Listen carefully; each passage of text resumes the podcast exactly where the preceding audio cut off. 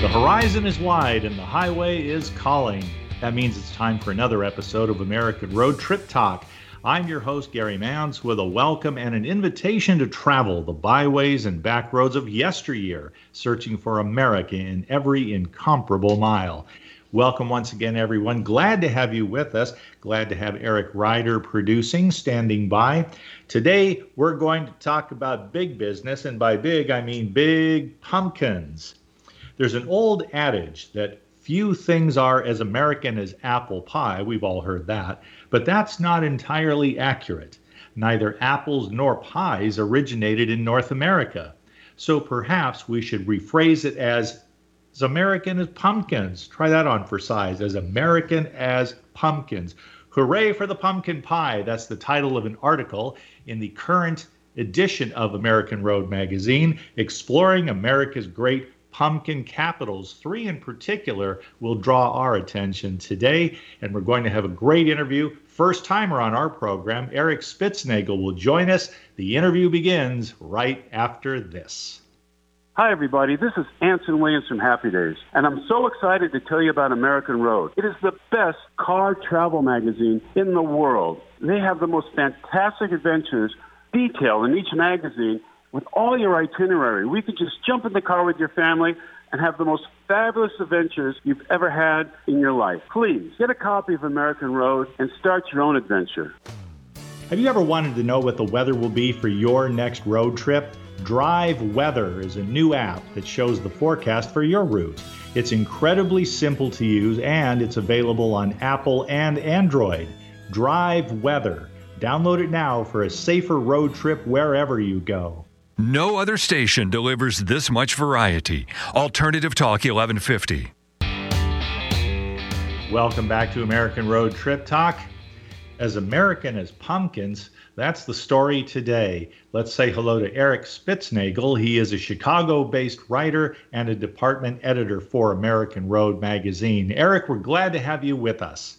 I am thrilled to be here, and I should just let you know, to get myself in the spirit, I'm sipping on a pumpkin spice latte right now, so I'm smelling pumpkins. How fitting. You're getting into character. That's what you're doing. Exactly. 'Tis the season. It is indeed, Eric, and I'm so glad that American Road published this story, because there's a lot more to the otherwise humble pumpkin, though it gets mighty sizable. There's some record setters out there that are just jaw-dropping. When it comes to the pumpkin capitals, there are many, many pumpkin patches, maybe some more sincere than others, if we take the word of Linus, could be. But I know that there are three pumpkin capitals in America, each in a different clime, different territory, but they boast pumpkin culture and the agriculture of the pumpkin in a way that few others can match worldwide. And those three are, and I have to check with you on the pronunciation on the first one. I'd never heard of it before I read your article. Is it Floydada, Texas? That is correct. My Yankee tongue, I always want to say Floydada, but it's Floydada. Yeah, that's very well done. Sounds like a hybrid of a couple of first names. That's what I'm thinking. Floydada, Texas. Secondly, your home state, buddy, Morton, Illinois. Modest Morton, Illinois, but with a lot to boast about in the pumpkin world. And then thirdly, and this is something that really blew my mind, 25 miles south of San Francisco, you have Half Moon Bay, California, and pumpkins rule, particularly one weekend each year, in an extraordinary way. So let's go ahead and take our little orange tour de force. You lead us on this trek here. Maybe we should start in Texas and work our way around from there, though you are from Illinois. We'll get to them next, and ultimately out to Half Moon Bay. How's that? This article involves a lot of research on your part, and kudos to you. It's very well written. Thank you very much. I appreciate that. It was a thrill to write it. I mean, when I first got the assignment, I was like, how am I going to make a story out of pumpkins? But some of these different regions and the people involved in growing pumpkins and the reasons for doing it and what's unique about each place was kind of eye-opening and special, I think. Is it fair to say historically that pumpkins were kind of a food of last resort? Yes. Absolutely. It wasn't something that If you were eating pumpkins, you weren't very financially well off. The pumpkins was kind of set aside for if a farmer couldn't grow crops like wheat or corn, and kind of pumpkins were there to make sure, okay, we have this, we're not going to die. It's not the feast everyone was looked forward to, but at least we have these. I mean, no one would even think about crossing the frontier and heading out west without pockets full of pumpkin seeds. Well, that makes sense. And it also led to some culinary creativity because, as you write, one of the insets during this article is a little sidebar. It's called Fruit Cup. I'll just read it. Pumpkin pie was certainly not on the menu at the first Thanksgiving, as we noted in an earlier episode of Trip Talk, at least not as we know it today. The Pilgrims actually used the shell of the pumpkin as a kind of edible bowl, filling it with custard and roasting it whole in hot ashes. Now that has trendy written all over it. I could see going to a place certainly seasonally and enjoying that today. Someone needs to bring that back because that really does sound pretty spectacular. So when you go to Floydada, Texas, lots of pumpkins. What's going on? What is their way of doing pumpkin culture in Floydada, Texas? Well, down in Texas, what they really have going on is the types of they have to kind of stand apart from the pumpkins that are sold at the big box stores, at Walgreens, at Home Depot, at places like that. So, and some of these farmers, I talked to one farmer in particular, Asather Pumpkin Ranch, which is kind of a third generation pumpkin patch. And they've kind of over the years learned that, well, if you're going to really get people's attention, get them to come out there, you need something different than the magic lantern, which is the kind of generic Halloween pumpkin. So they've been kind of experimenting and coming up with all these different varieties and colors. And as Tim Asather, the one I talked to, called it botanical curiosity. Like they're kind of seeing what else can we do with the pumpkin to make it visually interesting. So when people come out there, go, oh, I haven't seen anything like that before. That's amazing. I'm going to bring that home. I never knew a pumpkin could come in that color or come in that shape or look in that particular way. I believe Tim told me that they have somewhere in the ballpark of 130 different varieties of pumpkins. Wow. I mean, which is kind of staggering if you think about it. I mean, when I think of a pumpkin, I go like the pumpkin, and then you carve it, and then you're done. But to have that many different styles and colors and varieties is kind of awe-inspiring. It is, absolutely. And in reading your article, Hooray for the Pumpkin Pie, I paused when I read that there is actually, there in Texas, a bluish-greenish pumpkin, and that's how it looks when it's ripe? Yes. Wow. Yes. Do I dare? Dare ask? Who buys that?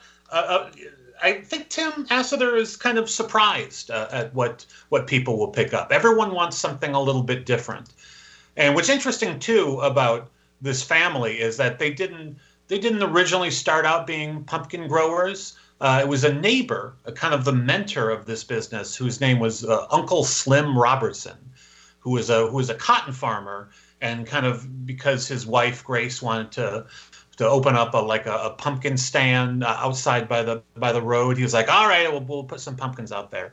And they slowly became very popular through the 40s and 50s. And he became known as the Pumpkin Man. People would come from all over to like, this is the guy who has the best pumpkins in the area, or even, across the United States. People would take road trips out there just to see Slim Robertson and pick up one of his pumpkins.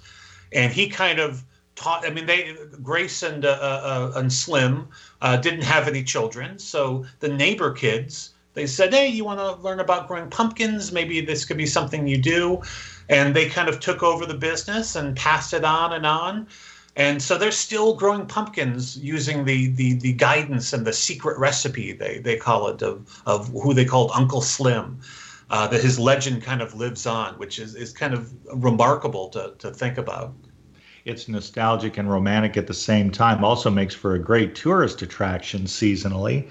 They've got rides for the kiddies, etc. It looks like a wonderful place to visit. I'm curious, Eric, because if they wanted to make money more easily, if they set aside the nostalgia and the romance of being involved in that industry in a special way, they probably would have done very well in that part of Texas growing cotton. And that is something that Tim has thought about. I mean, when I asked him about that, because he had brought up that, like, growing pumpkins is one of the biggest headache crops. It's in terms of things that can go wrong. So much can go wrong. There's so many ways to lose money on it.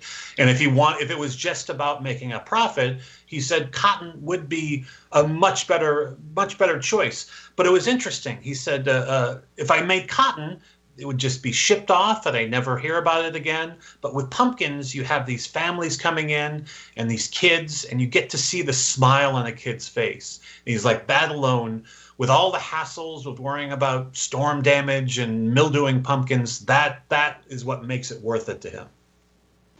I love hearing that, an all-American attitude. Excellent. Well, now we've been to Texas. Why don't we drive north on the Great American Road System? And that will get us to Morton, Illinois. We're inching closer to Eric Spitznagel territory at this point, though you wouldn't confuse this place with Chicago, that's for sure. Morton, Illinois. And Eric, you've got a great line in here. Pumpkins are clearly in this town's DNA. Tell us about that. Well, they are everything about pumpkins. It's become such a part of their identity that many of the businesses have pumpkin in their name, like Pumpkin Patch Gift Shop and Pumpkin Postal and Packaging and Pumpkin Place Childcare. They want to remind you around the calendar year that we are about pumpkins, and it all kind of harkens back to this one factory, Libby's Pumpkin Canning Factory, which was first built in 1925 and then was bought by Nestle in 1972. And they are pretty much the world's largest pumpkin factory. They put out, I think it's in the order of 85,000 tons of pumpkins each year. And these aren't the pumpkins that people use for carving. They're not the pumpkins that you pick up and turn into jack-o'-lanterns. These are pumpkins specifically for pumpkin pie, the ingredients of pumpkin pie. So Libby's, they put out, I think the number, like, in a good harvest, you can get like 90 million pumpkin pies out of them, which is, I think, if you've had a piece of pumpkin pie this past Thanksgiving or are hoping to have one in the holidays coming up, you've probably eaten something from Morton, Illinois. Well, that could well be a free plug to not only Libby's, but Costco. I don't know if there's a connection there, but when my partner Suzanne and I buy a pumpkin pie, and sometimes we'll buy two of them, though that's a challenge to get through it, because when you buy one at Costco, it has the diameter of an airplane tire, I swear. They're really large, and welcome under our roof, because we love us. I don't touch a pumpkin spice latte. That's just not my taste. But by golly, when I sit down Thanksgiving and certainly Christmas and maybe even New Year's, depending on the supply, I will enjoy pumpkin pie. I have to do that before they go out of season, and then you just don't find one, even at a Costco or some other emporium. Yeah. And what's interesting, too, is the pumpkins they have that they grow in Morton are vastly different than the pumpkins they grow down in Texas. These aren't pumpkins that are grown to look aesthetically pleasing. They don't have... it's more about what's inside of it that counts. They want it to taste a certain way. It needs to have that thick orange flesh. So the exteriors won't be the bright orange. They won't have that deep ribbing you find in jack-o'-lantern pumpkins. So they look for these certain kinds. But there's something about, like, I was down in Morton driving through about a month or so ago.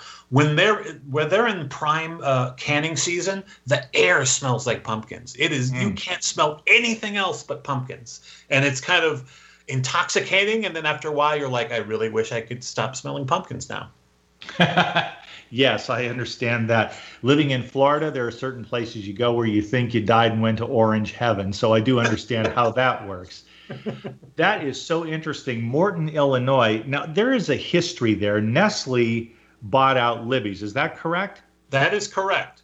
And it was kind of interesting, too. They didn't change the name to the Nestle canning facility because it was so well known as Libby's Select. And it kind of had brand loyalty to it. So they decided to just keep it, you know, keep it as Libby's and keep doing things the way they were done beforehand. And they kind of honored the history of that place and honored the heritage of that pumpkin factory.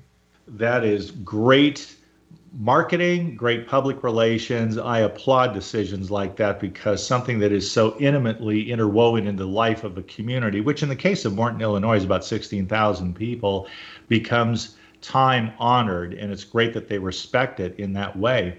What they also respect, Eric, as you made clear in your article, is that pumpkins are a weather-dependent crop. And at one point, I can't even imagine this. Our listeners will be amazed to know that because of weather conditions one year, it got so bad that by June of 2010, Libby's entire inventory was down to just 6 cans. That's anarchy. 6 cans. I wouldn't believe such a thing were possible. I know. Can you imagine? You only have the possibility for 6 pumpkin pies. I mean, there's going to be rioting in the streets if that happens in any given autumn. That is just amazing. So was it? So this was some really bad weather, and were they able to forecast this? I guess beyond the point, it's just Mother Nature takes over and you just adapt. That's exactly it. It was an unusually rainy season in 2009, and the fields kind of turned to mud. So by that following year, 2010, they ended up, as you said, with 6 cans. And from what I heard, the company's director of marketing, he kept one locked in his office so that nobody could get to it. Kind of a precious cargo. And they, you know, cans started showing up on eBay. But then the next season came through, and the weather was perfect. I mean, for pumpkins to grow, it really takes a lot of sunshine and a little bit of rain, but too much rain is just gonna rue it. Mildew is the worst thing that can happen to a pumpkin. So it was just kind of a luck of the draw, or anti-luck of the draw, that one season was terrible. But it's something around Morton, they're always looking skyward and going, no rain, please. Let's keep that sunshine. Yes, because typically, to the extent summer has its impact, Illinois summers, as you well know, tend to be on the warm side, and that's great for the pumpkins. Yes, exactly. So it is, and not unlike, you know, Tim Asather in Florida, in Texas. Yeah. They all talk about, like, this is a tough industry. This is really hard. But it's the excitement that pumpkins bring. It's the seasonal excitement that pumpkin pie and jack-o'-lanterns bring that make people continue to do this, even when, you know, and anyone who is approaching an industry going, what's the most amount of money I could make with the least amount of hassle? Pumpkins is not the market for you. And yet they remain dedicated. Yes, for a love of history, for a love of the little moments, the little bits of happiness that these pumpkins can bring. I mean, there's just so much of the pride and self-esteem for that town. I have a close friend here in Chicago who's from Morton. And every time that he brings up his town, he's going to mention pumpkins, because pumpkins is part of their identity there and part of the reason that they feel good as a community. And I mean, as you pull into Morton, it's right there on the welcome sign. It reminds you before you even pull off the highway, hey, you are entering pumpkin territory. And before we move on to California and Half Moon Bay, I did want to say that your article spells out beautifully how, much like the Native American tribes are said to have used everything on the buffalo except the squeal, there is this glorious mechanization process for turning pumpkins into this highly marketable product, and they do it in a way that makes use of just about every piece of it. Yes, it is kind of remarkable. I mean, it always, the way it was described to me, it sounded futuristic, like a Looney Tunes cartoon factory, like dun dun dun dun dun dun dun dun dun dun dun dun dun dun. I mean, you know, they go through tumblers and rough cutters and chopped into smaller pieces. But yeah, there isn't a single part of that pumpkin that isn't utilized in some way. I'm definitely going to go there. I have reasons to get up to Illinois every now and again. So when we can safely move about the country, I intend to do that and to visit Morton on the basis of what I read in your article, Hooray for the Pumpkin Pie. So thank you for that. You're welcome. It's been a while since I've been out to California. I look forward to that. I love the Bay Area, and yet I did not realize that there was such a pumpkin culture in Half Moon Bay, California, which in general terms is the Bay Area associated with San Francisco. They've really got it going on there. They really do. And I'm the same as you. I never think of California as a pumpkin capital. And but they're trying to change that perception, or certainly in Half Moon Bay. I mean, when they started the Half Moon Bay Festival, which was exactly 50 years ago, they're celebrating their 50th anniversary this year, they were just looking for a way to spruce up the town, to put something together to give us a reason to be proud. And they looked around and said, oh yeah, we have some pumpkins here. We have there's some farms around here. Let's make that our thing. And it grew year after year. The first year was a very small gathering, and then more artists started to come in, and the weight competition started to put them on the map. I mean, they have some pretty big contenders.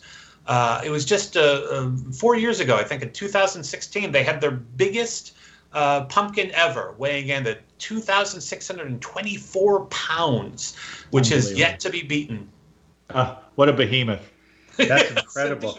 Just last year, winning a $15,000 grand prize, by the way, the champion pumpkin was 2,175 pounds. Imagine that not even being the all-time biggest. That is incredible. I bet they're still eating it. I would bet somewhere they're still doing something with that pumpkin. And I should mention, and you illustrate this very nicely, some good photography in here as well. Pumpkin carving is a high art in Half Moon Bay. It really is.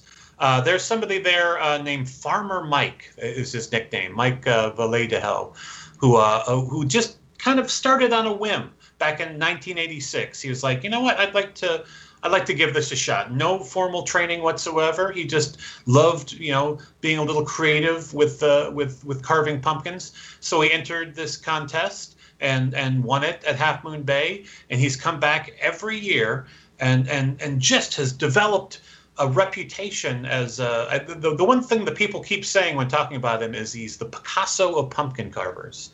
That he creates these just really elaborate, beautiful portraits and caricatures that are just stunning, the amount of detail he gets. I mean, he has a website with some photos here, and it's jaw-dropping. You think that can't possibly be a pumpkin, but he takes such care with it and is so passionate about carving and about what it takes. Like, what's the perfect kind of pumpkin? That's something he puts a lot of thought into. It has to be a thick skin. It has to be smooth, but not too smooth. I mean, he only uses a buck knife because he thinks that's the best instrument to really get in there. And he's the way he talks about his artistry is just kind of beautiful, because he says it's a temporal art form. The whole essence of this is you're creating something that's going to decay and rot. It's never going to stick around forever, and for him there's something magical about that. You're creating something that can only be truly appreciated in this moment, and pretty soon it's just going to disappear. It returns to the earth. Yes, a temporal art form. I like that. I also would love to participate in a pumpkin pie eating contest. Haven't done that before, but sign me up if I'm ever in the vicinity. I think that would be another experience like going to heaven. I really do love pumpkin pie a great deal. And when it comes to the various products, I think it's worth mentioning, Eric, that there is even, with all a pumpkin spice latte, for example, you go to Starbucks, you can count on seeing that seasonally at least there, but then you have things like pumpkin flavored whiskey, I read, and I'm thinking, wow, I guess I'd try it once. I'll put it that way. Yeah, do we really need pumpkin flavored whiskey? Somebody thinks so. But that's just the durability. The pumpkin pie Pop-Tarts have gotten my attention. I'm willing to give that a try. Those would be your personal Pop-Tarts, pumpkin flavored, that's for sure. Well, they call that line extension in marketing, and apparently it's working out just fine, weather permitting, that's for sure. Yeah. This has been great to visit with you about these three citadels of pumpkin culture. I love the article. It's in the current issue of American Road Magazine. Hooray for the pumpkin pie. And Eric, there, just let me ask you really quickly, do you have something in the pipeline for us for coming issues? You get around all over the place. You're quite a writer. It is fun. It is fun. There's a couple things in the work that are still kind of secreted, but we're hoping to have a big a summer movie issue. And there's a couple actors, very well known, who if they agree to take part, it's going to be very, very exciting to hear about their road trip adventures, both on screen and off. Very well done with this article, my friend. Hooray for the pumpkin pie. His name is Eric Spitznagel. Glad to have you on for the first time. I'm sure it will not be the last. Thanks so much, Eric. Thank you. I appreciate it. And we'll be back right after a word about Alert Drops. Hi, everybody. This is Anson Williams from Happy Days. And I want to bring attention to a life-saving product called Alert Drops. Drowsy driving is one of the most catastrophic problems in America, and Alert Drops will stop it. Kids studying in college, drinking too much caffeine, overloading on these energy drinks, they end up in the hospital. Alert Drops will stop it. What is Alert Drops? Alert Drops is a simple spray on the tongue made out of citric acid, sour lemon, and water, co-created with my uncle, Dr. Henry Heimlich, creator of the Heimlich Maneuver, who said, Anson, Alert Drops will save more lives than the maneuver. Whether you are driving, whether you are studying, whether you're just a tired mom, whenever you need to be alert, get Alert Drops. A simple spray on the tongue, nothing in your system, and you're naturally awake, naturally alert. It's scientifically proven. It's doctor-approved. Again, it's natural. It's been honored by the United States Congress. Go to alertjobs.com. Very important. Go to alertjobs.com and stay safe. The first stop on any Utah road trip, utah.com. Utah.com has itineraries for every corner of the state. Discover where you can drive under a vibrant vermilion arch. Find a turquoise lake and the best raspberry shakes around. Or marvel at aspens aglow in autumn. Wherever you go, the drive is as awesome as the destination. So throw your bag in the boot of your Beetle or pack the snacks in your Mini Winnie and hit the road with tips from the crew at utah.com. If you dream about pumpkins tonight, you're welcome. Thanks for tuning into American Road Trip Talk, along with Thomas and Becky Rapp, co-founders of American Road Magazine. We remind you to visit our website, AmericanRoadMagazine.com, to preview the current issue of American Road. Until next week, dream well and drive safely on the American Road.